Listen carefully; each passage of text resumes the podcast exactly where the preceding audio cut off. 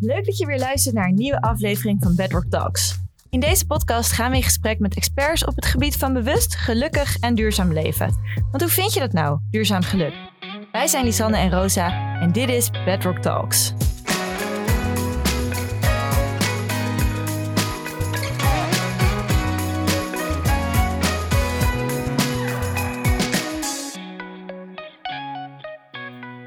Vandaag hebben we het over een groot onderwerp, namelijk reizen. En niet zomaar reizen. Nee, vandaag hebben we het over duurzaam reizen. In Nederland gaan we namelijk ieder jaar weer steeds meer op vakantie. Of op reis, dat kan natuurlijk ook. We willen namelijk steeds meer uit het leven halen. We willen onszelf ontwikkelen, nieuwe plekken en culturen ontdekken. En daarmee natuurlijk ook een beetje onszelf. Maar we willen ook bewust met de wereld omgaan. Niet zo gek dus dat duurzaam reizen in de laatste jaren echt een hot topic is geworden. Maar bestaat er wel echt zoiets als duurzaam reizen met al die CO2-uitstoot? En is je vliegticket compenseren wel echt zo goed als ze zeggen? We vragen het aan de expert op het gebied van duurzaam reizen in Nederland.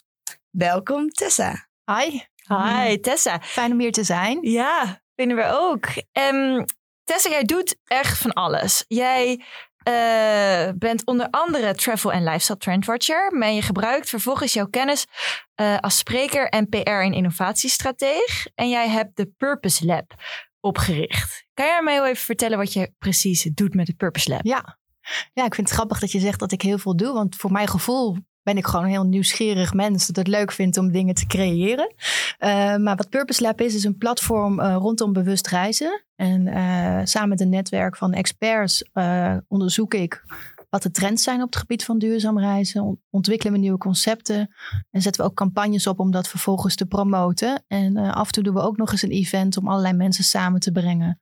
Uh, om ja, eigenlijk uh, kennis en creativiteit uit te wisselen. Cool. Ja, ja ik, ben heel, ik ben heel blij met, ja, met het klinkt bedrijf. een betekenisvolle baan ook. Ja, ja. ja dat was wel iets wat voor mij ook belangrijk was. Ik heb um, Purpose Lab in 2018 opgericht en daarvoor een ander bedrijf gehad wat zich alleen met PR bezig hield. En dat is wel een van de dingen die, die bij mij ook heel erg speelt. Hoe kan je eigenlijk combineren wat je leuk vindt, waar je goed in bent, waar je van kan leven, maar waarmee je ook de wereld een beetje beter kan maken. Of mensen in ieder geval kan inspireren om dat te doen. Ikigai. Ikigai. Ikigai. Ja, precies. ja. ja. Ga je er alles over vragen? We hebben als kick-off altijd een kleine mini-quiz voor onze gasten. Dus ook aan jou de vraag uh, of je eigenlijk heel snel antwoord wil geven op deze drie vragen. Het zijn een soort dilemma op dinsdag uh, kwesties. Mhm. Mm -hmm. En dan gaan we er daarna nog langer op in. Oké, okay, maak je klaar. Nummer één. Nooit meer vliegen of nooit meer met de auto? Op vakantie. nooit meer met de auto. Nooit meer met de auto. Op reis in Azië of interrailen door Europa? Interrailen door Europa. Je vliegreis compenseren of helemaal niet vliegen? Niet vliegen. Nou, daar waren ze al. um, jij bent nooit meer met de auto op vakantie. Me. Um, als, ik dus, als, ik er, als ik moet kiezen welke van de twee ik zou laten, dan zou ik de auto houden. Dus misschien heb ik niet goed geantwoord, maar dat is wat ik bedoelde. Oh ja, dus gaat nooit meer vliegen, maar dan ja, met ik, de auto. Ik zou de auto niet op willen geven, omdat uh, ja, die, plek, die brengt je gewoon op plekken waar je gewoon anders niet komt. En uh, de wereld is gewoon super druk bevolkt. En je moet gewoon vaak even weg van de gebaande paden om uh, echt die, die, die ruige natuur te vinden. Of om met mensen in contact te komen die, die niet in de drukte leven. Uh, dus ja, een auto is toch wel. Uh, Geef je mij meer vrijheid, belangrijk. zeg je. Ja. ja. En ja. is met de auto op vakantie gaan dan ook duurzamer? Want daar hebben we het over dan met het vliegtuig? Zou dat ook voor jou een overweging zijn om de auto te houden? Mm, ik denk wat mijn. De reden dat ik hem koos was echt mijn intuïtie, vrijheid en ontdekken. Uh, als je me vraagt of het duurzamer is, als je vier mensen in een auto zet en ermee naar Rome rijdt, is dat natuurlijk veel duurzamer dan vier tickets. Uh, maar als je alleen vliegt naar Rome of alleen met de auto, dan scheelt dat veel minder, bij wijze van. Dus ik heb hem echt gekozen op vrijheid. Ja. Oké. Okay. Interesting. Um, op reis in Azië of interrailen door Europa? Toen zei jij interrailen door Europa. Ja. Ja, waarom? Ja. Ik denk dat het ermee te maken heeft dat ik uh, best veel gereisd heb, ook buiten Europa en ook in Europa. En dat ik voor mezelf heb gerealiseerd dat de mooiste dingen toch wel ook dichtbij zijn. En eh, ik denk dat we met z'n allen soms best wel onderschatten hoe rijk Europa is. Absoluut. Uh, cultureel erfgoed is enorm. Uh, de natuur is super divers. Op culinair gebied loopt het uiteen qua talen, qua geschiedenis. ja, we worden natuurlijk een Europese Unie en dingen beginnen steeds meer op elkaar te lijken. Maar ik vind Europa echt een hele leuke patchwork deken waar je heel veel kan ontdekken nog. Dus, dus dat is waarom je die keuze maakt. Niet omdat je zegt, nou, naar Azië moet je vliegen. Dus daarom laat ik liever dat. Maar echt omdat Europa gewoon een prachtig continent is. Ja, en ja. toen ik de vraag beantwoordde, schoot ook even door mijn hoofd. Zou het heel erg zijn om als ik dan echt per se naar Azië wil en daar iets wil doen weer, om uh, met de boot te gaan? Toen dacht ik, nee, dat zou ik niet zo erg vinden. Dat zou ik echt best wel gaaf vinden om daar tijd gewoon, hebt. Ja, om daar echt zeggen, de tijd voor uit te trekken. maar- ja, Want dat is Ja. natuurlijk nu verder wel een soort nadeel. A- Azië is prachtig ook, een mooie cultuur, lekker eten.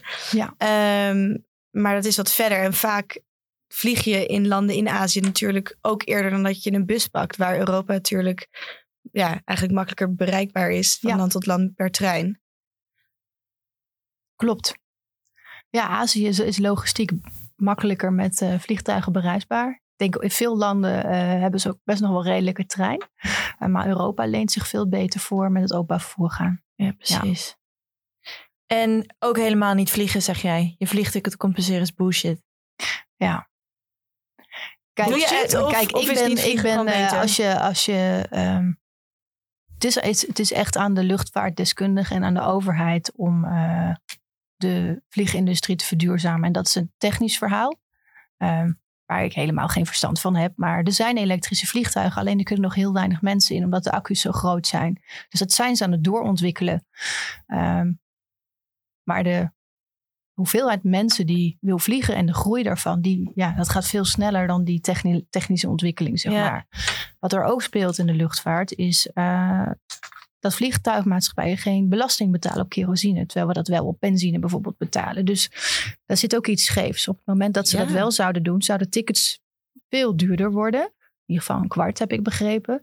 Wat de prijzen heel anders weer zou maken Ja. ook. Ja. Dus ehm, en eh, als je het hebt over CO2-compensatie, wat, wat een containerbegrip is geworden. En iedereen roept het, maar wat het, ja, heel veel mensen weten niet wat het betekent. Ehm, merk ik, hè, als ik lezingen geef en ik vraag het mensen, dan weten mensen het eigenlijk niet. Eh, maar wat het betekent is, je, je betaalt een klein bedrag. En eh, met dat bedrag wordt ergens in de wereld iets goeds gedaan. Dus of er wordt een windmolenpark mee gefinancierd, of er worden bomen geplant, of er wordt zonne-energie opgewekt. Maar op dit moment wordt het merendeel van CO2-compensatie-inkomsten niet gebruikt om daadwerkelijk iets te doen aan de techniek van vliegen. Want waar gaat het dan wel naartoe? Naar de projecten Oh, die, naar- oh, ja, naar die ja, projecten ja. inderdaad. Terwijl het zou dus interessanter zijn als ze het gebruiken om te kijken hoe kunnen we het vliegen verduurzamen. Ja, want voor mij is het Ah. CO2-compensatie in de vorm zoals ik hem nu net benoem. Dat is pure des- eh, cognitieve dissonantie. Ja, Ik ga vliegen, ik voel me niet helemaal lekker bij, maar ik doe wel compensatie en er wordt ergens iets goeds mee gedaan. ja. Maar het is echt een, een ja, Maar een wordt probleem enerzijds en een pleister op, iets Ja. an- op een andere plek. ja. Ja. Ja, mijn ouders zeggen ook altijd, ik, weet je, als we dan vliegen, dan planten we zelf al een boom. Waarom moeten we een organisatie daar dan voor betalen? De ouders van Lisanne hebben een grote tuin. Ja, die kunnen, die kunnen ook daadwerkelijk Ja. een boom planten. Ik kan Ja. dat niet op mijn balkon. Ja. Maar, maar wat dat betreft kan je hem net zo goed zelf planten. Eh, en je geld beter in een of ander fonds stoppen dat, eh, wel, dat er misschien wel is, weet ik niet, om een duurzaam vliegtuig te bouwen. Maar dat wordt ongetwijfeld ook gedaan, toch? Ik bedoel, wordt ook niet er zijn wel initiatieven, maar die worden eh, vaak met de universiteit gedaan of er is een subsidie voor. En er zijn ook echt luchtvaartmaatschappijen die natuurlijk bezig zijn omdat ze graag willen dat er nieuwe toestellen komen, omdat zij ook willen be- beantwoorden aan die behoeften. Ja. Ehm, maar er kan nog veel meer gebeuren. Want het weegt nu gewoon nog niet tegen elkaar op. Die zoveel bomen die er worden geplant voor jouw vliegrit is gewoon eh, niet hetzelfde als de uitstoot die je hebt met je Nee, absoluut vliegtuig. niet. Nee, nee het is, ja, niet. het is Nee. een goed gebaar, zeg maar. Het is beter dan niks natuurlijk. Ja. Maar daarmee, eh, Maak je het niet goed. nee. Nee. Nee, Nee, je maakt het niet goed. Nee. Nee. Oké, nou, even over naar de Helaas, rest. helaas. Helaas, inderdaad, Ja. was maar zo'n feest. Ehm, ja, we hadden het net dus inderdaad ook over bewust reizen. Daar, daar ja, ben jij expert van, om het zo maar even te zeggen. Maar wat houdt bewust reizen nou precies in? Ja, dat kan ik alleen pers- persoonlijk beantwoorden. Ja. Eh, en eh, toen ik eh, met Purpose Lab startte, toen eh, voelde ik me heel erg aangetrokken tot duurzaam reizen. En het is gewoon iets wat, wat maatschappijbreed natuurlijk leeft en waar iedereen van weet, we moeten er iets mee. Want het is niet uh, onuitputtelijk waar we leven en wat we doen. en toen bedacht ik me van ja, duurzaamheid is iets, is, is voor heel veel, op heel veel vlakken is het iets persoonlijks. En ik denk dat je dat je mensen niet moet, moet vertellen wat ze moeten doen.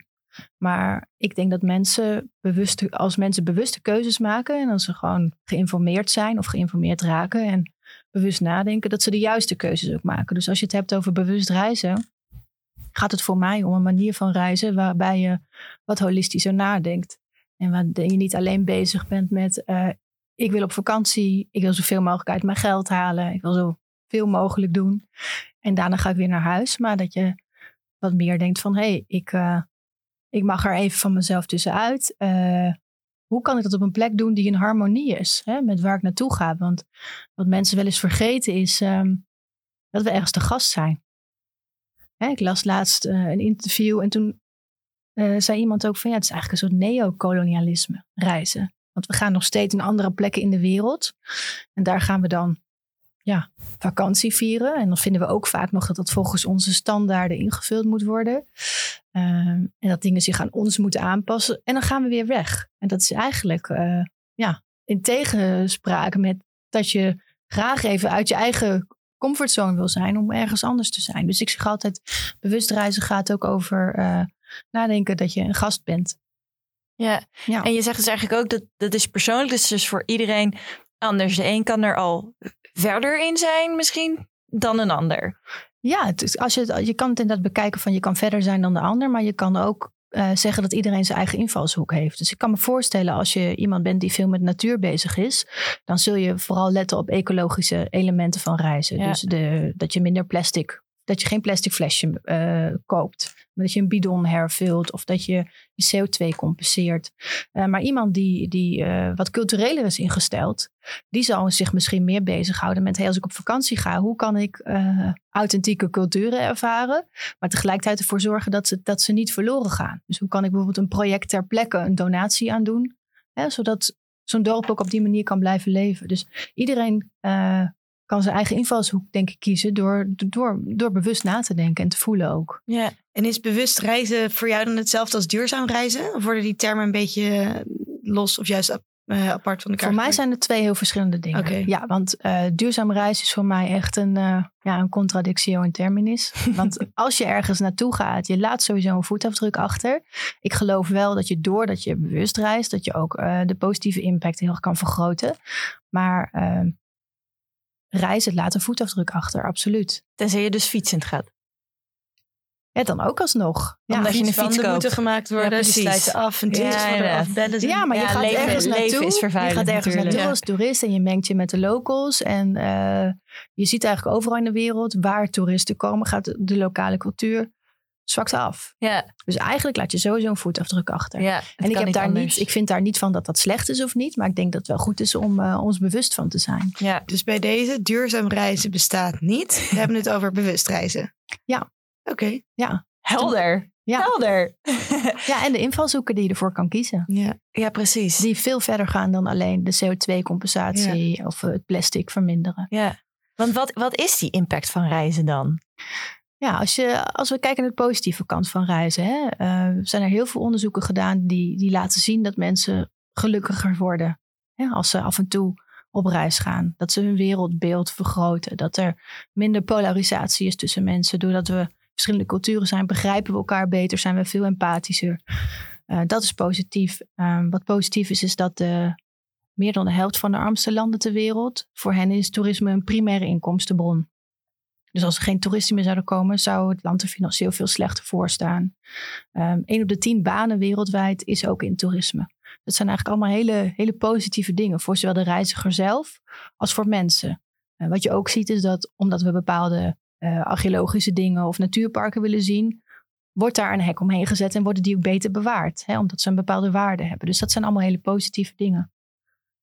Maar er is ook een keerzijde. Ja. ja. Ja, je kunt inderdaad zeggen van de, er is met name in Azië zoveel plastic. En met name ook door het toerisme. Dat dat uh, aan de plastic soep bijdraagt. Ehm, maar je kan ook ja, anders kijken. Ja, precies. Ik vind het wel tof eigenlijk als ik vraag... wat is de impact van reizen? Dat je eigenlijk met de positieve impact begint. Want die Ja. is er natuurlijk ook Dat is de reden enorm. waarom we reizen natuurlijk. Ja, precies. En inderdaad, je draagt bij aan een, aan een, eh, aan een lokale bevolking, aan de toerist, eh, ja, en de economie in een land. Ja, Ja, je hebt zeg echt wel eh, op economisch vlak doet het heel veel. Op ecologisch vlak doet het, doet het moeilijke dingen, maar Ja. ook positieve dingen. Ja. Wat ik net zeg, zo'n natuurpark dat beter bewaard wordt eigenlijk. Ja. Er komt een plan voor vanuit de overheid om een natuurpark te beschermen. Waar ze het misschien, als er geen toeristen kwamen, wel af hadden gekapt. ja, who knows. Ja. En kan je ook iets zeggen over de CO2-uitstoot dan? Heb je daar, eh, Wat, wat zou je daarover willen weten? hoe die nu, hoe dat ervoor staat? Om het Mhm. zo maar even te zeggen. Nou, wat mij wel opvalt, is er wordt heel veel geschreven over, over CO2. Van wat, wat, het nou precies is, heb ik, heb ik net ook ehm, geprobeerd uit te leggen. Maar het blijft misschien ook gecompliceerd. Eh, maar het heeft niks te maken met dat jij concreet iets compenseert wat je door vliegen uitstoot. Het Ja. gaat erom dat je ergens in, in de wereld ja, iets positiefs bij, bijdraagt, zeg maar. Ehm, wat heel grappig is over CO2 en wat me altijd opvalt in elk onderzoek, is dat er een discrepantie is tussen dat mensen zeggen dat ze dat zouden doen en dat ze dat ook daadwerkelijk doen. Die compensatie. Ja, dus als, het, als ik bijvoorbeeld jullie zou vragen, eh, ja, ben je bereid om je CO2 te compenseren voor een vlucht? Zeg je waarschijnlijk allebei ja, want het is een paar euro. Maar als puntje bij paaltje komt, doen mensen dat dus niet. Omdat het niet tastbaar genoeg is. Of ik, ik weet niet wat dat is. Maar iedereen praat erover, maar het wordt gewoon te weinig gedaan. Ja. Hey, en als we nog heel even teruggaan, want we hebben het nu al over compenseren. Maar dat doen we natuurlijk omdat we een bepaalde negatieve impact ook hebben. Ja. Helaas. Ja, En daar zijn we ons bewust van. En daarom hebben we het ook nu vandaag met elkaar natuurlijk over, over hoe het ook kan. ja, Maar om even een goed beeld te schetsen, ook voor de luisteraar. Want het is natuurlijk heel makkelijk om in een vliegtuig te stappen, lekker op vakantie te gaan. Je gaat weer naar huis, je hebt een fijne tijd gehad. En ja, je staat er niet altijd bij stil bij wat bijvoorbeeld de uitstoot is van een vliegtuig. Maar er Ja. zijn natuurlijk ook andere manieren waarop er ja, reizen gewoon een negatieve impact kan hebben. Misschien is het goed om die toch even te noemen. Want Ja. wat, wat kan wel zijn wat, die? even Ja. wat, eh, wat facts en figures roepen, zeg maar. Ehm, als je bijvoorbeeld eh, naar Bali vliegt, enkeltje Bali, zeg maar, staat gelijk aan twee jaar autorijden in Nederland. Een enkeltje. Een enkeltje. Dus even dat je het over de hoeveelheden hebt. Ehm, wat goed is om te weten, je kan natuurlijk naar Bali vliegen op verschillende manieren. En nou is het zo, als je een directe vlucht kiest, is natuurlijk het meest duurzame vliegmodel dat er is. Direct. Want als je indirect vliegt, dan moet het vliegtuig een tussenstop maken. En landen en weer opstijgen. En daar komt eigenlijk weer 50% meer CO2-uitstoot bij kijken. eh, dan wanneer je direct vliegt. En dan heb je ook nog natuurlijk eh, de technologie en oude vliegtuigen versus nieuwe vliegtuigen. Dus nieuwe vliegtuigen zijn natuurlijk veel schoner. Dus als je kiest voor een luchtvaartmaatschappij die de nieuwere vliegtuigen heeft, reis je, vlieg je ook al duurzamer. En waar zie je dit? Gewoon op de ticketwebsite. Ja, ja, je hebt er een website voor. Ik moet eerlijk zeggen, het zit nu even niet in mijn hoofd welke Nee. dat is. Maar dan kan je eh, per eh, eh, model vliegtuig kijken wat het nieuwste is. Ja. Maar je kan van een nationale luchtvaartmaatschappij, noem ik het maar even, kan je echt wel uitgaan dat ze de nieuwere toestellen hebben. Ja, precies. En bijvoorbeeld, we hebben het net over Azië gehad. Binnen Azië worden heel veel oude toestellen van de Europese luchtvaartmaatschappijen gebruikt voor de korte afstanden. Dus dat Mm. zijn eigenlijk de vieze, viezerikken, zeg maar. ja. Eh, en tot slot eh, over vliegen. Ja, we weten allemaal business class of zelfs economy comfort dat dat lekkerder zit. Eh, maar je neemt zoveel meer plek in een vliegtuig in dat dat dus eigenlijk ook al minder duurzaam is. Dus als Omdat je er zegt, daardoor minder mensen eigenlijk in dat je vliegtuig kunt minder mensen Ja. meenemen. Ja. Ja. Net als bagage, zeg maar. ja. Dus als je toch vliegt, wat ik helemaal snap, mensen doen, en dat doe ik zelf ook, dan, dan kan je deze dingen alsnog eh, meenemen. ja. En hoe vaak vlieg jij zelf nou per jaar? Ja, het verschilt heel erg. Probeer Er dat te er er verminderen? is, eh, ik ben een nieuw patroon aan het ontwikkelen. Oké. En eh, dat patroon begint erop te lijken dat ik eigenlijk in de winter één keer lang wegga. Juist. En Om dat- hier de kou te ontsnappen. ja, ik merk dat het me echt goed doet. En ehm, ik heb dat vorig jaar ben ik naar India gegaan. Dus heb ik daar in een ashram een tijdje gezeten en, en rondgetrokken. En eh, het jaar daarvoor was dat Colombia. En dit jaar waren we in Thailand. Ehm, en ik merk dat ook door meerdere ervaringen in zo'n reis te koppelen en het wat langer te doen. Want Ja. hoe lang ga je dan? Nou, dan probeer ik toch al vier, vijf weken te gaan. Ja. Zo lekker. En dan weet ik dat dat niet voor iedereen Luxe is dat dat weggelegd. kan. Maar eh, ja, bij sommige bedrijven kan je ook juist in de winter wel even plannen dat het wat rustiger Ja. is. Of eh, Heerlijk, ja. vakanties aan elkaar plakken of zo. En Ja. korte vluchtjes doe jij dan niet meer? Eigenlijk probeer ik dat te vermijden. Ja. ja. Ja. Want ja, die opties helemaal in Europa zijn gewoon best wel goed. Ja, Met treinverbindingen treinen, zijn steeds beter. Ja, bussen. ja, dus natuurlijk nu net eh, de, de trein naar Londen. Ja, per april. Ja, ja En een die, boot. Die gelanceerd is. boot. De boot Een zeilboot heb je ook sinds Dus eh, kort. de ja. Fair Ferry zag ik ook. Ja.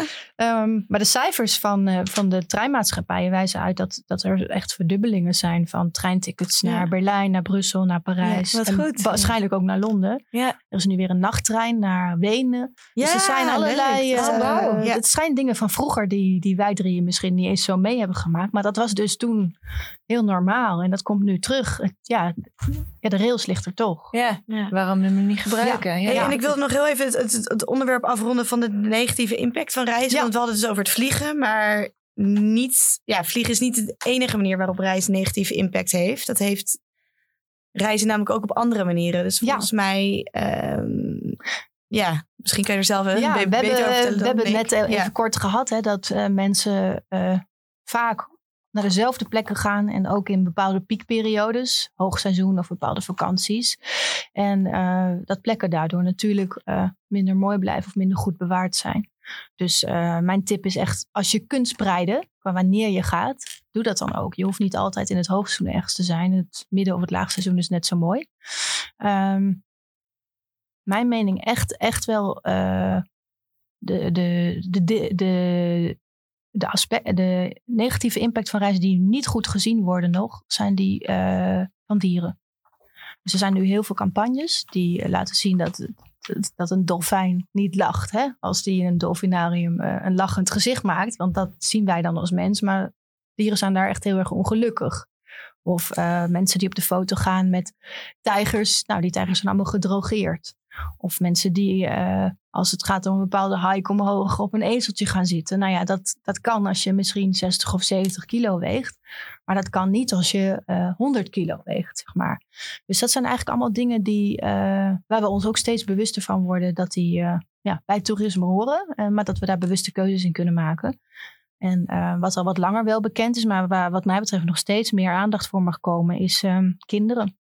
Dus eh, er zijn veel mensen die denken van ik ga vrijwilligerswerk doen op eh, reis of na mijn studie. Ik ga in een weeshuis werken. Of, eh, en dan zie je eigenlijk dat dat, dat, eigenlijk eh, businesses zijn. Dus dat die kinderen ten eerste geen wees zijn, vaak. Die worden 's ochtends opgehaald met een auto bij een huisje. Ja. Zo heb ik al eens ja, zeggen. ja, Ja. ja. Of, of van de kinderen van, van ouders die op het platteland wonen. En dat die kinderen in de stad in een weeshuis zitten en dat ze elkaar helemaal niet zien. Dus Hm. bijna wees gemaakt worden eigenlijk voor activiteiten die, die toeristen dan leuk zouden vinden.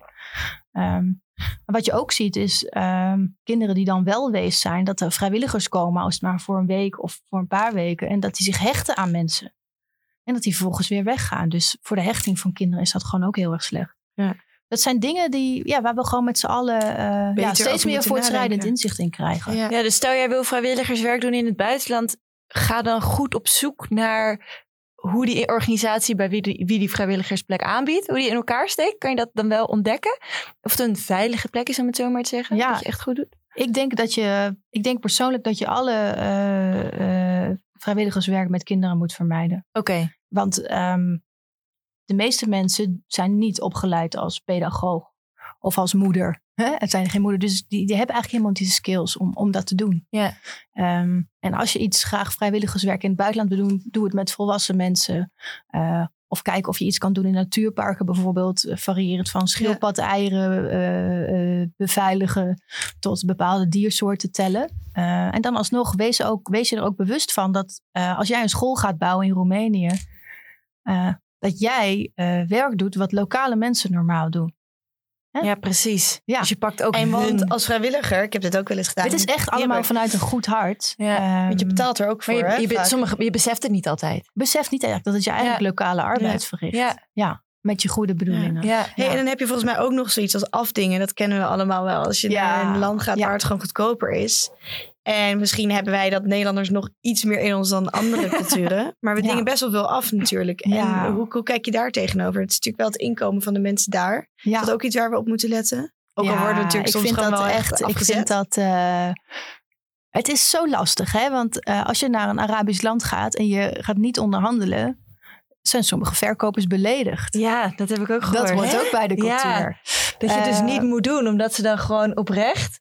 Het zit zo in hun, Ja, dat als jij gewoon denkt, dat ze dan denken... Maar waarom ga je niet onderhandelen met mij? Denk je dat ik het geld niet heb of zo? Toch? Oh, dat is dan een beetje... ja ik, ik vind altijd, eh, probeer als je ergens naartoe gaat, zoveel mogelijk lands eerst, landswijs. Dus als jij je inleest in de cultuur, dan kan je beter aanvoelen van hoe moet ik zoiets aanvliegen. En als jij in een zoek staat in Marrakesh, dan weet je eh, dat het afdingen heel normaal is. Maar als jij ehm, in Azië eh, met een riksja-rijder in gesprek bent en eh, het gaat om eh, 20 cent, eurocent meer of minder, eh, dan vind ik dat je dat soort grenzen niet op moet zoeken. Ja. En dan, dan Ja. is het goed om je te realiseren van hoeveel dat voor jou betekent en hoeveel dat voor de ander betekent. Ja. En in, in dat soort landen is ook vaak gewoon eh, één persoon verantwoordelijk voor het inkomen van het hele gezin. Dus ik denk dat we, als je goed inleest en informatie tot je neemt van hé, hey, wat mag iets kosten? Of wat is een cultuur als het gaat om onderhandelen? Dan kun je ook veel beter aanvoelen van hé, hey, wanneer ben ik hier een olifant in de porseleinkast? En wanneer eh, pas ik me aan? Ja. Het is eigenlijk een beetje common sense, maar die vergeet je gewoon, denk ik, als je in Ja. een ander land bent. Ja, Ja, om de een een of andere andere cultuur. manier denk je dan gewoon... Ja, ik stiekem, ik ben helemaal niet goed erin, maar ik vind het wel leuk om Wat? te doen. Onderhandelen. Oh, Maar of in Nederland niet, maar op vakantie denk ik dan... ja. Oh, leuk. Ja, nee, deze lepeltjes wil ik voor eh 1 euro in plaats van 3. Ik ga Ja. echt niet kopen voor 2 of zo, weet Ja. je wel? En dan is het echt een soort sport. Maar ja, precies wat jij maar zegt. spelenderwijs een cultuur leren kennen, is, is eigenlijk natuurlijk op vakantie gaan. ja, ja, Dus ik denk ook dat daar niks mis mee is. nee, Als je goed inleest en weet wat een beetje Ja. de bodem is. ja. Dan moet het ook kunnen. Ja. Ja, ja klopt. Hey, en eh, wat dat betreft, ik heb wel het gevoel, jij zegt, vertelt net zelf al, ik was eh, vorig jaar naar Thailand, jaar daarvoor naar Colombia. Ja. Reizen moet steeds verder, groter, meer, brrr, extravaganter.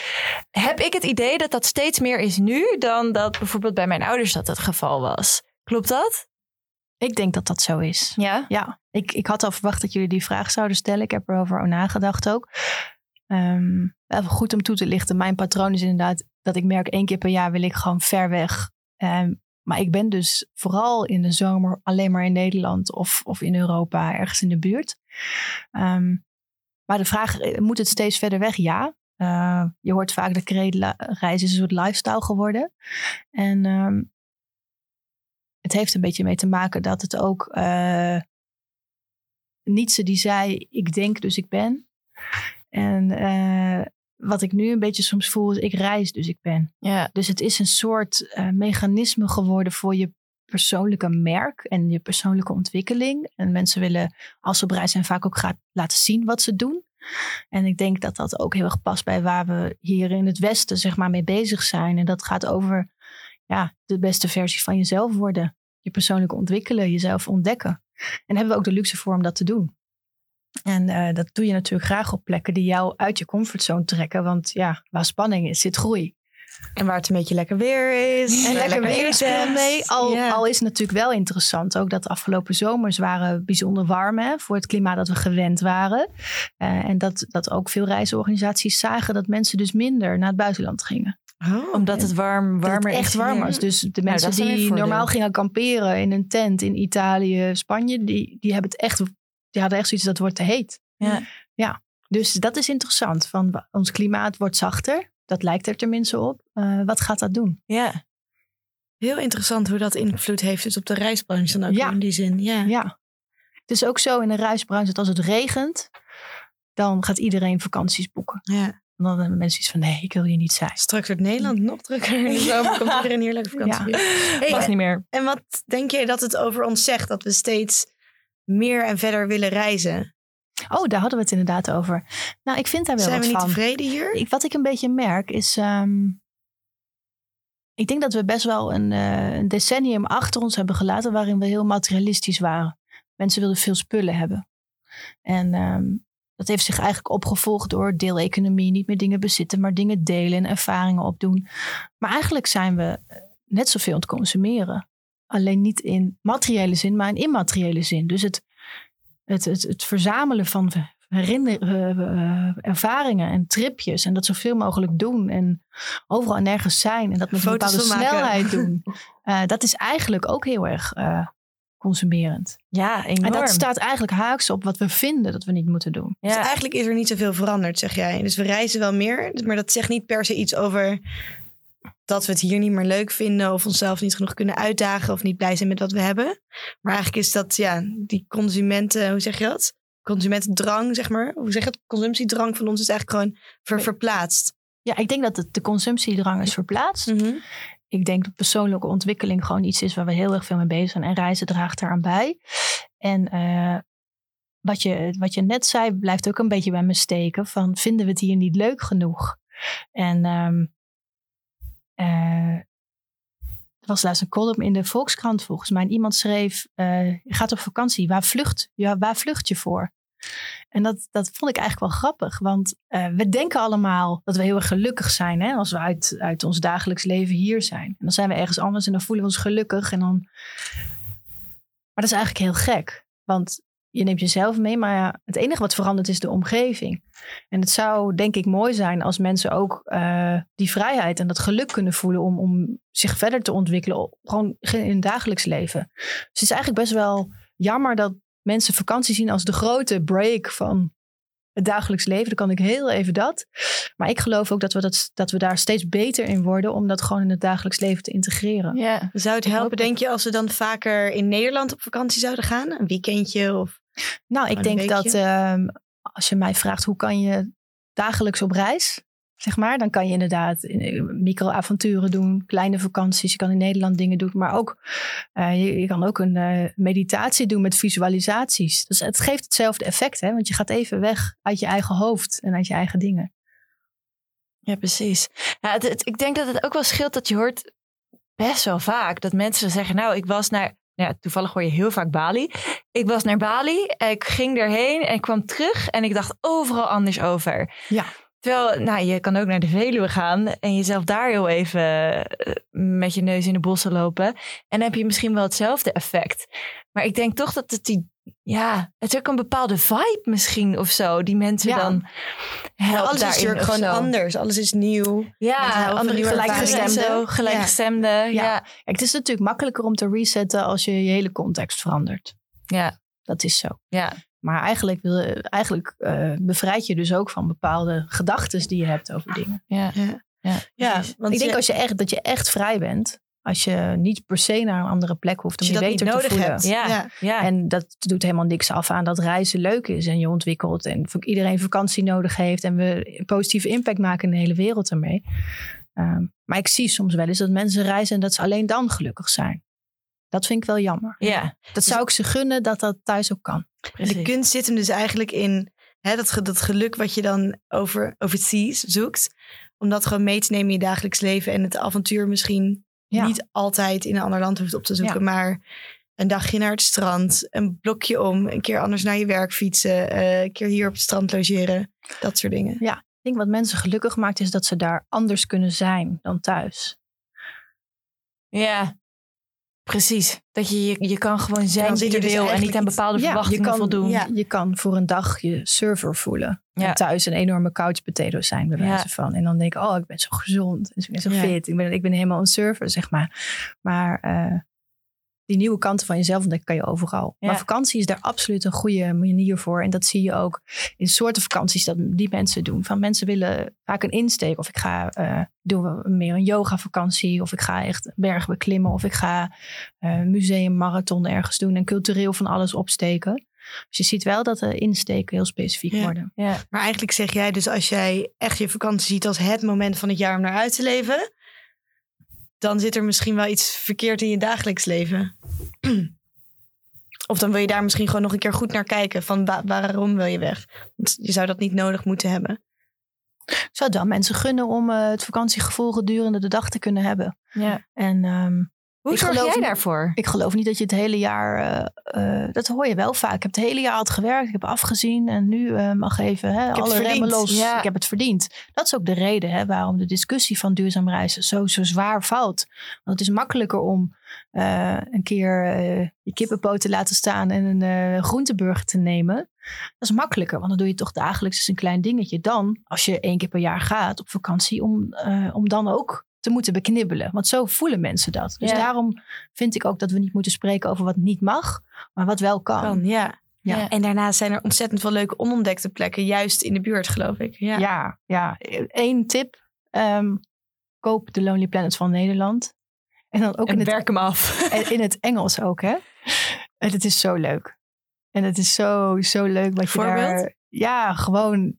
Heb ik, ik heb dat ehm, tien jaar geleden gedaan. Van, van mijn vriend van destijds.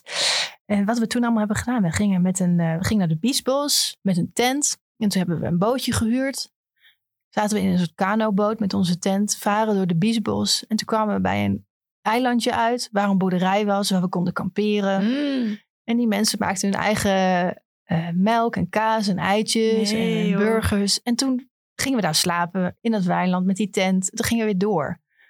Met Niemand- kano. Hier hoor je niemand over. Nee, maar ik had het ook niet zelf verzonnen. Nee, maar dit staat in de Lonely Planet. Dit soort dingen. Ja, daar kom je dus dan op. En eh, ja, dat was, voor mij, dat was voor mij echt een aansporing om het vaker te doen. Dus Ja, eh, ik Superleuk. moet zeggen, nu doe ik het ook vaak. En dan vind ik Friesland heel leuk. En de Waddeneilanden vind ik wel heel leuk. Ja, Ja, maar dit soort plekken zijn er overal in Nederland. ja. Hey, en wat zijn die dagelijkse vakantietjes waar je het er e- eerder. Ja, over hoe, hoe, hoe fix je dat voor jezelf? Dat je het gevoel hebt dat je elke dag op vakantie bent.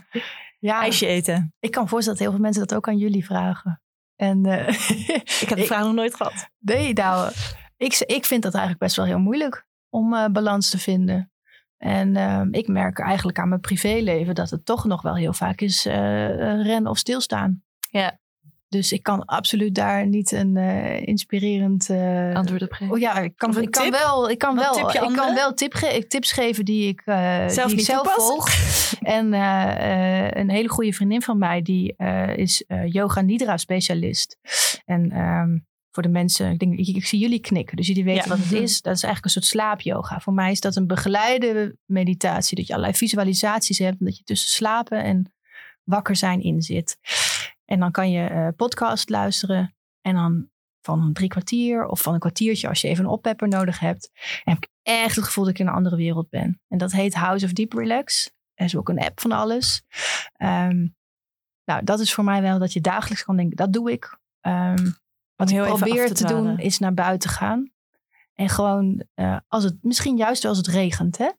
Dat je gewoon even in de natuur bent en, en de regen voelt en de wind voelt en de aarde voelt. Ja, Ja, precies. Zuurstof opsnuiven. Ja. Ja, ja goede tips. Hele goede tips. En ehm, wat vind jij dan zelf als je op reis bent eh, het moeilijkst om groen te doen?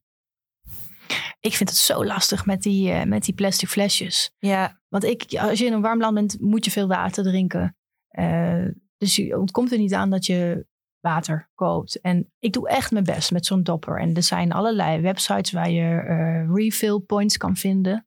In heel Azië bijvoorbeeld, waar je eh, gezuiverd water kan bijtanken. Maar ik wil gewoon niet ziek worden. nee. nee ik wil het gewoon niet. echt niet. Je hebt ook waterflessen waar zo'n zuiversysteem in Ja, zit. Ja, Ik vind het gewoon best wel tricky.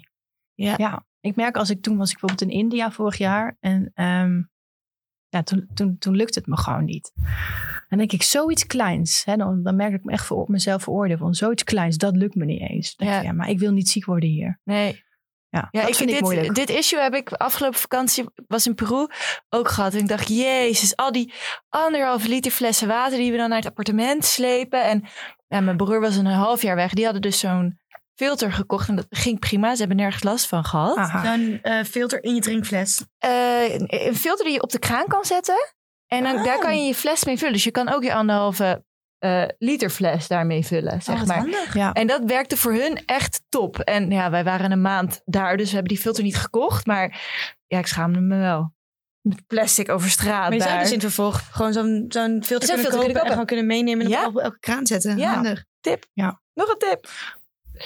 Hey, en wat ik me eigenlijk nog afvroeg. ehm, we hadden het net al even. Ja, een van jouw tips was eigenlijk dat als je op reis gaat. Misschien is het niet het beste idee gaan om, eh, om, zeg maar echt met z'n allen naar één plek te gaan. Naar die ene tempel in Thailand of die, de ene, dat ene dorpje in Bali. Ehm, maar hoe verantwoord is het bezoeken van dat soort toeristische oorden eigenlijk nog? Orde bedoel ik dan zeg maar die volledig draaien om toerisme en waar misschien nog vrij weinig over is gebleven van de cultuur. Mhm. Waarvoor we er eigenlijk in eerste instantie ooit naartoe gingen. wat, wat je op heel veel plekken in, in de wereld ziet, is, eh, is eigenlijk dat er een soort cyclus is. Er, er- er is een bepaalde plek, er komen dan eerst mensen die dat ontdekken. En eh, dan komen de mensen die dat omarmen. En dan komt de massatoerist. En dan komt degene die eh, het ook nog wil meemaken. En uiteindelijk eh, heeft iedereen het gezien en is er eigenlijk van die plek, van de kracht van die plek, niks meer over. Dat is eigenlijk een destructieve cirkel die je op heel veel plekken in de wereld ziet. Ehm, hoe je ervoor kan zorgen dat dat niet gebeurt is. eh, en wat zo ook nog eens leuker is voor jezelf als reiziger, is. Kijk, als je naar Thailand gaat, duizenden tempels. En er zijn natuurlijk een paar tempels die heel bekend zijn, maar overal vind je tempels. Dus voor het tempelgevoel kan je ook naar andere plekken gaan. Maar dat is natuurlijk niet. Mensen willen zien waar andere mensen ook zijn geweest. En dat is dus, dat vind ik grappig dat je dat zegt, want dat is dus niet per se waar. Want we willen ons allemaal profileren als eh, dat we uniek zijn. Maar En weegt dat we- op tegen de FOMO die je dan hebt als je niet die ene tempel heeft afgevinkt, vraag ik me af. Ik denk een persoonlijke afweging. Want bijvoorbeeld, eh, mensen willen ook selfies maken eh, als ze ergens zijn. Dus dan zie je ze foto's maken. En dat zijn foto's waarop zo weinig mogelijk andere toeristen zichtbaar zijn. Dus ik was wel bij de Chinese muur of ik stond wel bij de Trevi-fontein. Maar mensen worden er zelfs uitgefotoshopt. Dan denk je van, ja, wat gebeurt hier nou? Je wil wel op de foto ermee, maar je wil niet erkennen dat je niet de enige was. Ja. Dus dan denk ik, als dat dan echt zo belangrijk is, ga dan niet naar die ene bekende eh, tempel of fontein of wat dan ook, maar ga een stukje verder. Ja. Maar ja, er is natuurlijk wel een reden dat die tempel of highlights zijn highlights om een reden. Ja. Ja. omdat die zo mooi zijn. Ik, bedoel, ja, ik was ook naar de Machu Picchu. Die Ja, kan je ook zo niet magisch, missen. Ja. Ja. Terwijl ik daar wel stond en dacht... Is dit het nou? Ja? En ik was de enige van met wie ik er was wie dit had. Maar ik dacht echt... Oké, ik had het wel iets mooier verwacht. Of misschien die het hardop durft te zeggen. Maar ja, je ziet op internet natuurlijk dus inderdaad Ja, plaatjes zonder toeristen. En dan kom je daar en dan, nou ja, ten eerste is het bewolkt. Het eerste uur dat je er bent, zie je niks. En vervolgens stroomt het vol met hordes mensen. En dan, nou ja, dan zie je mensen. Ja, Maar is dat voor jou misschien ook een mooi leerpunt of een soort van inzicht van Ja. oké, weet je wel, het hoeft niet die altijd. berg is heel mooi, maar er zijn zoveel mooie andere bergen en daar Ja. is helemaal niemand anders en daar is misschien ook nog mooier omdat er minder mensen komen. Ja. Maar goed, alternatieve plekken Alternatieve opzoeken. plekken Ja. en eh, reizen op momenten dat het minder druk is. Kijk, de Machu Picchu is, is lastig om in het regenseizoen naartoe te gaan. Maar er zijn wel alternatieve routes. Er zijn Ja. minder mensen. Je loopt misschien niet over de Inca Trail zelf dan. Of in ieder geval over een klein deel ervan maar. Ehm, maar die alternatieven zijn er. Ja. Dus het zit als het, het, het- eigenlijk ehm, begrens je jezelf als te zeggen door als je zegt dat je alleen of dat je echt die highlights op die manier moet ervaren. Ja, precies. Hey, en Tessa, jij bent ook trendwatcher, zeiden we net natuurlijk. Wat zijn de trends op het gebied van reizen? Ja. Los van bewust reizen misschien. Maar ik moet, ik moet zeggen dat ik me eigenlijk de afgelopen jaren steeds meer alleen bezig hou met ontwikkelingen op dat gebied. Ehm, maar wat je in het algemeen kan zeggen, eh, is toch echt wel waar we het net over hadden. Reizen is steeds meer een manier geworden om je persoonlijk te ontwikkelen. Dus je ziet dat, dat eh, hobby's en interesses worden gekoppeld aan reizen. Dus de yoga-reis of de sportieve reis of de culinaire reis met kookworkshops bijvoorbeeld. Ehm, je ziet over het algemeen dat het, het, het langzamere reizen terug is. Dus het gaat niet meer zozeer om ehm, zoveel mogelijk plekken zien, maar echt ergens zijn. Dat, dat zie ik echt. Mensen blijven langer op bepaalde plekken. Dus minder highlights afvinken en bucketlists, maar meer echt ervaren. Dus het slow reizen zie je ook terug in dat we weer met de trein meer gaan. Of het roadtrippen met de auto. Toch echt wel gewoon een gebied uitkammen en alle, alle achterafweggetjes ook willen kennen. Eh, dat zie ik absoluut wel voor me. Eh, wat ik ook zie is, ehm, hebben we het alleen over westerse mensen, hè? dat eh, de natuur echt heel erg omarmd wordt. Dus dat we allemaal graag in de natuur willen zijn. En dat iedereen bezig is met gezonder zijn, zowel geestelijk, maar ook fysiek. Dus mensen willen bewegen, eh, gaan bamping doen, wat een soort basic camping is, een soort survival Wat? camp. Bamping. Nog nooit van gehoord, nee. Ja, Lijkt me geweldig. ja, echt, dan kun je echt de viking in jezelf weer hervinden. Eh trekkings doen met tentjes. Dus, dus de eh, landen, bijvoorbeeld Schotland en Noord-Europa, die, die zien ook echt stijgingen, zeg maar. En ook landen als Oostenrijk, Alpenlanden, Zwitserland. Ja, die hebben het echt wel. Mensen worden actiever. Ja. En het gezonder leven trekt dus ook door naar vakantie. En eh, dat is ook wel wat, wat je als trendenonderzoeker doet. Van hey, wat gebeurt er in de maatschappij? En hoe, hoe, hoe, eh, hoe weerspiegelt dat op het gebied van reizen? Dus gezonder leven is iets waar we allemaal mee bezig zijn. Dus ook op vakantie. En Ja. dat is dan het gevolg ervan. Klinkt wel als een hele positieve trend. Want ik kan me voorstellen, als je op zo'n natuur ehm, ja, vakantie gaat of een week yoga gaat doen, dan ben je natuurlijk wel bewust bezig met je lichaam, met je omgeving. Ja, Dus dat is eigenlijk een mooie beweging die je dan ziet. ja. ja ik denk dat het, dat het eh, heel goed is voor mensen. Ik heb persoonlijk in ieder geval wel heel veel positieve ervaringen mee. En zien we Ja. dan dus ook dat er minder citytrips zijn? Omdat daar minder natuur is? Nou, ik denk eigenlijk dat het meer en-en is. Ja, precies. Ja. We gaan misschien dan net iets vaker. Ja. Ja. Ja. En zeker als, als, als mensen dan allemaal die Lonely Planet van Nederland gaan kopen. En eh, dat je gewoon op, op vrijdag eh, een uurtje eerder van je wegwerk gaat. En dan rij je naar Veluwe of Ja. naar Friesland. Dan zit je met een groep vrienden in een grote boerderij met een houtkachel. Ja, dat is toch geweldig? Dat is te Geweldig. gek. Ja, ik ga het over een paar weken weer doen voor mijn verjaardag. Ja? Ja, superleuk. Ja, Wat ik, ga je doen? ehm, nou, vorig jaar had ik een boerderij gehuurd in het oosten van het land, in Drenthe. Die was vol dit jaar en het was eigenlijk ook wel leuk om het anders te doen. En nu gaan we naar Texel aan het strand. Superleuk. Ja, tegen heerlijk. koken, lekker op het strand. Leuk? Surfen als het kan. Ja. Ja, dus zeg maar, ja, ik merk dat ik dat zelf best wel veel doe. Ook, ik heb langere tijd gereisd. en Ik vond het best wel moeilijk om terug te komen. En om dat toch een beetje zo in mijn leven te verweven. Ja, was voor mij een oplossing gewoon lekker vaak hier in Nederland op vakantie gaan. En volgens mij, ja, met Bedwork zien we ook wel heel erg dat, eh, dat het best wel een trend aan het worden is. Dat je mensen gaan op een yoga retreat in Nederland. eh, een dagje naar het strand. Ja, er worden Mhm. zoveel superleuke dingen georganiseerd Ja. in andere steden. Festival is ook een vakantie. Hè? Festival. Ja, oh, helemaal Ja. meerdaagse festivals. Ja. Het is een vakantie. Van voorbij mij, komen, maar... ja. Maar dat soort dingen zijn, worden natuurlijk wel, dat is natuurlijk een heel, heel, hele mooie positieve beweging. Ja. En een mooi makkelijk alternatief misschien ook voor mensen. Ja. Om eh, toch even de context los te laten en even weer eh, Ja, vrij te voelen. Ja, Om even- te zijn wie je bent of nieuwe kanten van jezelf te ontdekken en op te laden. ja, je merkt toch altijd als je een weekendje weg bent op een andere plek dan normaal dan, en je komt terug op werk, alsof je in een week bent weg geweest. En dan heb je eigenlijk maar een uur in de trein of in de auto gezeten. Precies. Ja. Om toch minder te geld. Ja, Dus Ja, dat relativeert, ja. hè? Ja, ja. Dus microreizen wordt het ook wel genoemd. En is, is slow travel dan ook een trend? Ja, Dat mensen Ja. echt eh, langer op één plek willen blijven. ja die, die haakt voor mij echt wel in op niet meer zoveel mogelijk afstrepen, maar echt ergens zijn. Ja. Bewust reizen, bewust meemaken. En hoe kijk je dan naar de digital nomad eh, lifestyle?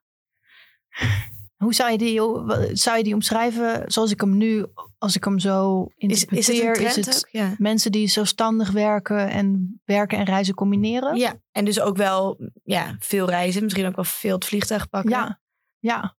Ehm, hoe ik dat zie? Nou, ehm, ik denk dat het een ideaal is. Wat, veel, wat, ik, wat ik wel zie bij veel jonge vrouwen ook. Ehm, dat ze dat graag willen combineren. Dat dat de ultieme vrijheid is om eh, te werken, te reizen, mensen te ontmoeten. Ehm, maar ik denk ook dat daar wel een schaduwkant aan zit. En eh, wat ik wel heel leuk vond is, eh, ik las laatst een interview met volgens mij Antoinette van We Want to Travel.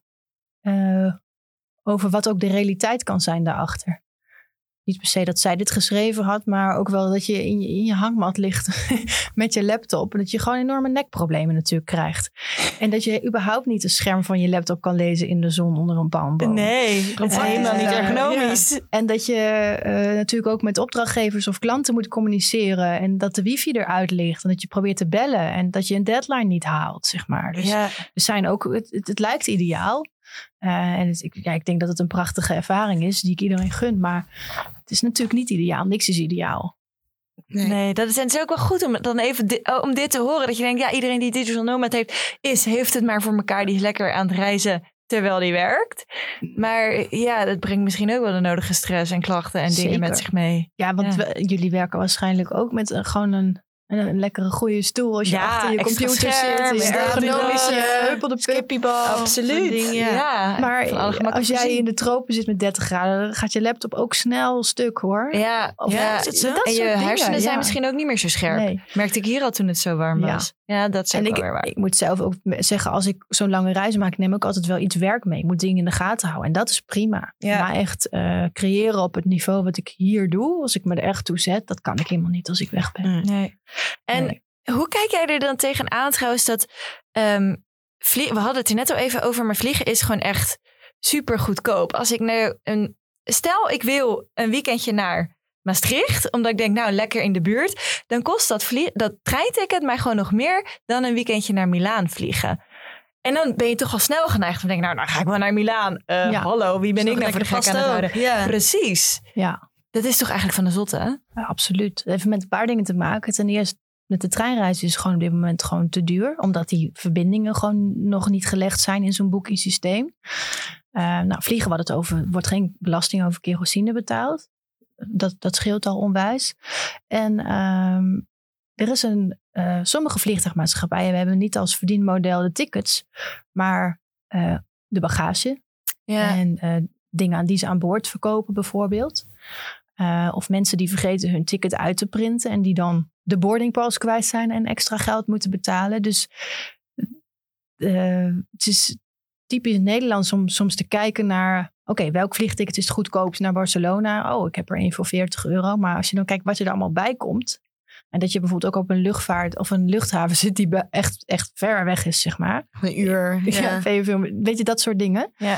Ehm, en het derde is, is dat, dat dat echt even een race, een race to the bottom noemen ze het ook wel. Dus er zijn wel echt luchtvaartmaatschappijen die verdienen gewoon heel weinig. We hebben een paar jaar geleden, eh, wat me in het nieuws heel erg opviel, was ook eh, de arbeidsomstandigheden hè, van stewardessen. Dat ze aan het staken zijn, et cetera. Dus ja, ik denk dat dat wel ook een antwoord geeft op die prijs wel klopt. Ja, precies. En eigenlijk zou het dus gewoon tikketje omhoog Voelt misschien ook toch niet heel goed als je een ticket boekt. Voor, ik wil ergens wel iets het kan dus ook dat niet. wil je. Maar Ja, het is ook wel, het maar het is een heel lekker gevoel. En dan denk je, oh, wat heb ik allemaal voor geld over om daar dan te ja. besteden. En Ja, het. Maar als je erover nadenkt, is de realistische prijs eh, ja.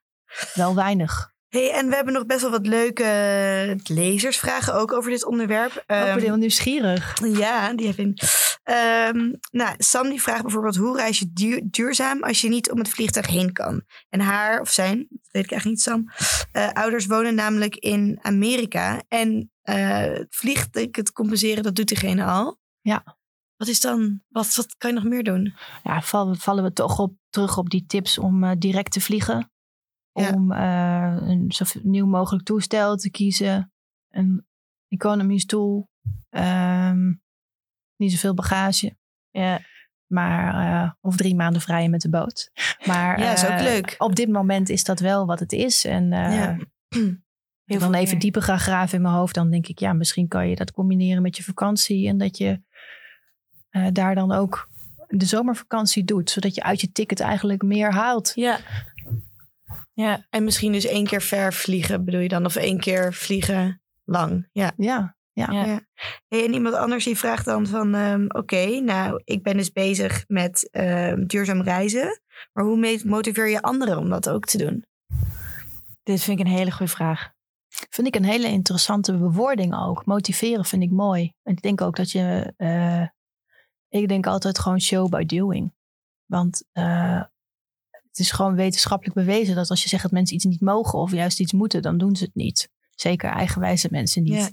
Eh, dus ik denk, eh, geef het goede voorbeeld. En eh, ik denk, als je het hebt over duurzame reizen, het is ook leuker, hè? want we willen een persoonlijke ervaring, willen dat die authentiek is over het algemeen. En dat heb je als je lokale reist. Als jij in een homestay gaat, heb je die ervaring. Die is leuker dan een vijf sterren Amerikaans ketenhotel. Bij wijze van. Dus ook de positieve ervaringen delen is denk ik de manier om mensen te inspireren. Ja, zoals jouw En- Biesbos verhaal. Bijvoorbeeld, ja, nou ja, Ja. misschien onbewust denken Ja. mensen van, oh, dat is dan inderdaad duurzamer, maar het is vooral leuk. Ja, Ja. Ja. ja Ik precies. zit nu even hard op te denken, maar dan is dat dus eigenlijk wel iets waar social media dus wel weer goed voor is. Om juist dat soort kleine mooie verhalen te kunnen delen. Ja. En te zeggen van, hé, hey, dit is een leuke homestay in dat stadje en daar. Ja, het heeft, voor toerisme Ja. heeft eh, bijvoorbeeld Instagram ook heel- twee kanten. Dus aan de ene kant het, het geotaggen van bestemmingen. Dat is Ja. iets waar heel veel bestemmingen van hebben, alsjeblieft niet. Ja, Hè, er, zijn, er is ook een Amerikaanse provincie geweest. Die had een campagne waarin je dus niet meer, ze jou eh stimuleerde om niet meer te taggen op de locatie in dat park. Dus bepaalde bergen of uitzichten. Maar eh, eh, no geotag-achtig iets wat ze aan hadden gemaakt. Waar je ook op kon taggen. Eigenlijk juist om mensen te inspireren om zelf dat park in te gaan en, en uitzichten te ontdekken. Zo ver gaat het dus al. Ja, ja. Ja. Nagaan. Eh, we hadden nog meer leuke lezersvragen. Ehm, ja, nou, je bent natuurlijk trendwatcher. Dus aan jou is echt, eh, ja... Jij bent de perfecte, perfecte persoon om aan te vragen... wat jij eigenlijk verwacht van de ontwikkelingen... van sneller en goedkoper reizen. En dan, ja, van met vliegtuig, maar misschien ook met de trein. Hoe zie je dat voor je? En wat ik, wat ik weet is dat er vanuit de overheid eh, actie ondernomen wordt om de treinverbindingen beter te maken. Om het treinnetwerk met elkaar te verbinden, zodat je makkelijker iets kan boeken van Zwolle naar Milaan, bij wijze van. Dus dat, dat is gaande. Ik weet ook dat eh, eh, luchtvaartmaatschappijen, KLM, bezig zijn om op, op de kortere afstanden mensen te stimuleren om met de trein te gaan. Eh, reisorganisaties als TUI, dat is dan een hele grote partij, maar die gaat voor citytrips Parijs, bieden ze geen vluchten meer aan. Mhm. Dus je ziet eigenlijk wel dat daar allerlei grote partijen ook bezig zijn om dat aanbod te veranderen. Ehm, op het gebied van vliegen, zuiniger en sneller. Ehm, het is zeg maar bewezen dat op dit moment, ik heb het ergens opgeschreven, dus ik pak het er even bij. Ehm, even kijken. Ja, dat diep 3% van de emissie, zeg maar, wereldwijd door de luchtvaart komt op dit moment. Met de hoeveelheid die we nu vliegen. Maar als we dat beleid niet wijzigen, is dat binnenkort maximaal 15%. Wauw. Omdat eh, niet wij, westerse mensen, en niet het zakelijk segment, maar vooral mensen in ontwikkelingslanden die beter inkomen krijgen, die zijn allemaal nu aan het vliegen.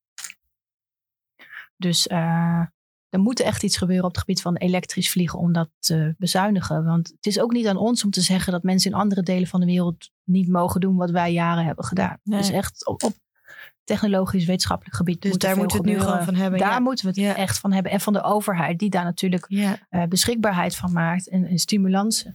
En belastingen misschien heft op. En belasting, denk ik wel, ja. Ja. Ja, en Robin die vroeg dan ook nog wat de invloed van onze van, van wat wij reizen is op de leefwereld van dieren.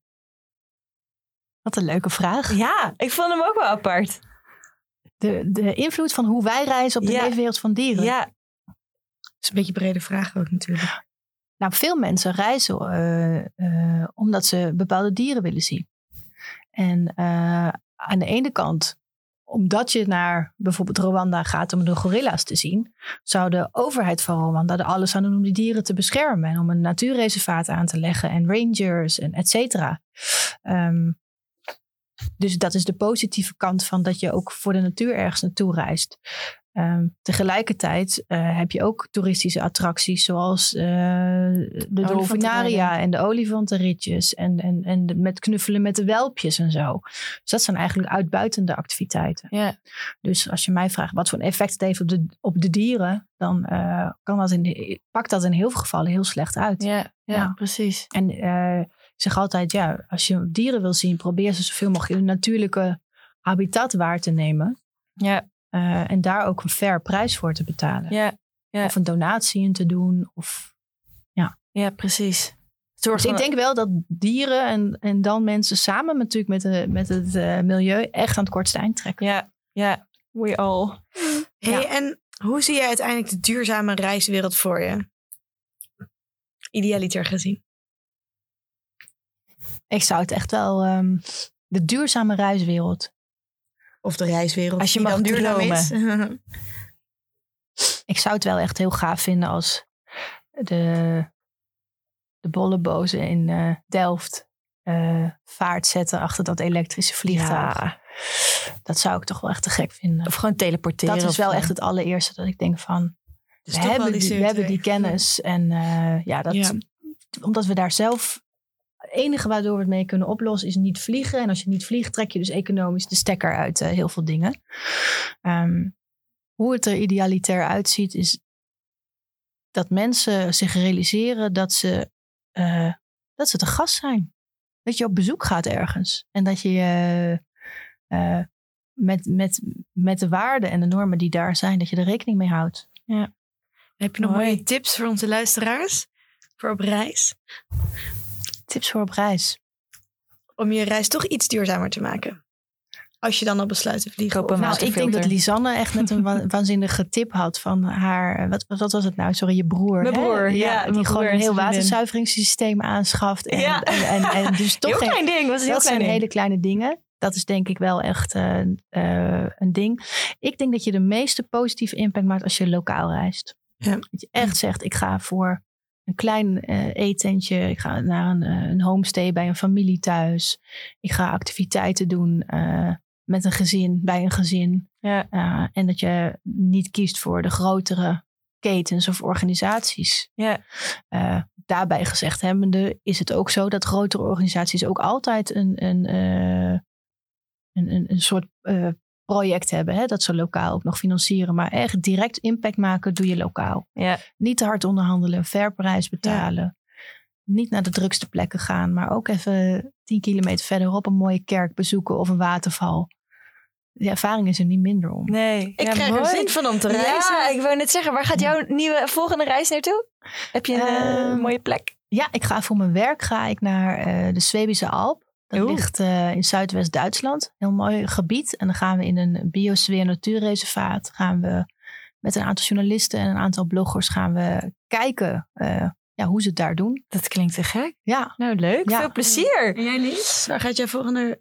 Waar gaat mijn volgende trip naartoe? Uh, brrr, brrr, waar ging ik? Ik ga uh, volgens mij naar het uh, strand. Gewoon echt oprecht naar uh, het strand hier in Nederland. Oh, wat lekker. In de zomer. Ja, een weekendje. Welk strand? Ik weet het niet. Mijn vriend heeft het geboekt. Oh, wat lief. wat gezellig. Jij? Leuk. Nou, mijn volgende vakantie is um, naar Sri Lanka. Mijn uh, ja, Oh. filosofie is ook een beetje weg in de winter en in de zomer juist in Nederland blijven. Dus ik ga lekker uh, een paar weken naar Sri Lanka. Om te dompelen in Ayurveda. Ook. En Ja. ook lekker te surfen en yoga en hiken. Ja, ja, ja. Alles. De beste versie van jezelf weer even op. Nou, nee, niet per se. Niet per se. Nou, ik weet niet. Ik probeer niet altijd de beste versie van jezelf te zijn. Ook omdat, ja, dan, dan streef je naar zoiets perfects wat je volgens mij ook niet moet willen. Maar ik doe wel mijn best. Ja, nee, zeker. Gewoon jezelf lekker voelen. Ja. Ik hoop dat jullie luisteraars ook nog hele mooie bestemmingen eh, hebben. Eh, deel vooral ook als jullie tips hebben het met ons op Instagram hoe jullie eh, je best doen om zo bewust mogelijk te reizen. Ehm, Tessa, we willen jou heel erg bedanken voor het beantwoorden van al onze vragen en al onze luisteraarsvragen. Ehm, als mensen jou willen volgen ergens online, hoe kunnen ze dat doen? Ze kunnen via Instagram Purpose Lab Amsterdam volgen. Eh, mij persoonlijk is Tessa aan de Steggen. Dat kan. En je kan je inschrijven voor de nieuwsbrief van Purpose Lab. Die heet Lab Notes. Er staan al leuke tips en dingen in. Dus Ja. kan via de website. Ontzettend leuk. Ja. Ja. ja. Oké, nou cool. Superleuk. Nou, en iedereen die luistert, heel erg bedankt voor het luisteren. Vond je het een leuke aflevering? Laat het dan even weten in een eh, review. En dan kun je een aantal sterren geven. En als je nog vragen hebt, laat het ons dan even weten via Instagram. At Bedrock Magazine. Of stuur een mailtje naar info at bedrock.nl. En dan hoor je de volgende keer weer van ons over een nieuw onderwerp met een nieuwe gast. Stay tuned. Yay. Doei. Doei!